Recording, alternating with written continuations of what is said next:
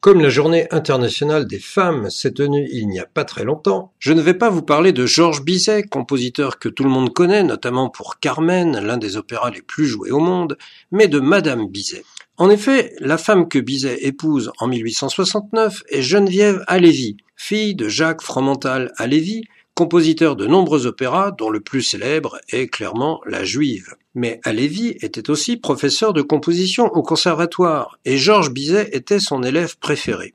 Par son mariage, Bizet entre donc dans la famille Alévi, grande famille juive qui compte à cette époque dans la société française. Mais Bizet meurt en 1875, après six ans de mariage, peu après la création de Carmen, à l'âge de 36 ans.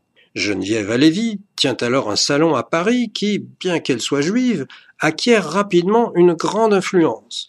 Parmi ses invités, on trouve notamment Ludovic Alévi et Henri Meillac, les librettistes de Carmen et de nombreuses œuvres d'Offenbach, Edgar Degas, Lucien Guitry et plusieurs personnalités de la noblesse. Plusieurs de ses invités la courtisent assidûment. Elle a à ses pieds Ludovic Alévi et Henri Meillac, justement, mais aussi Edgar Degas, Guy de Maupassant, Paul Bourget, etc.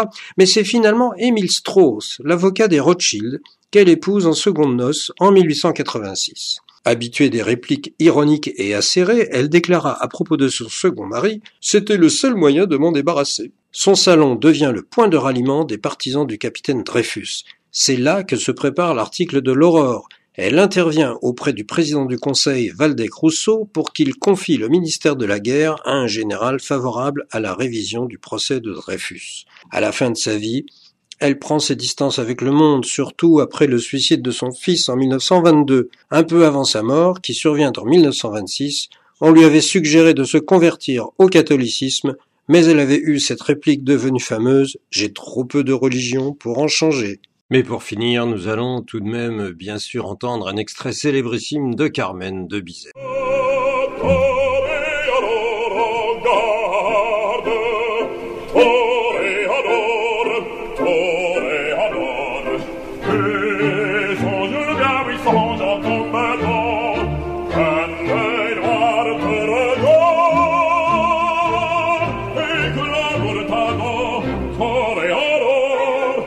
l'amour, l'amour tant.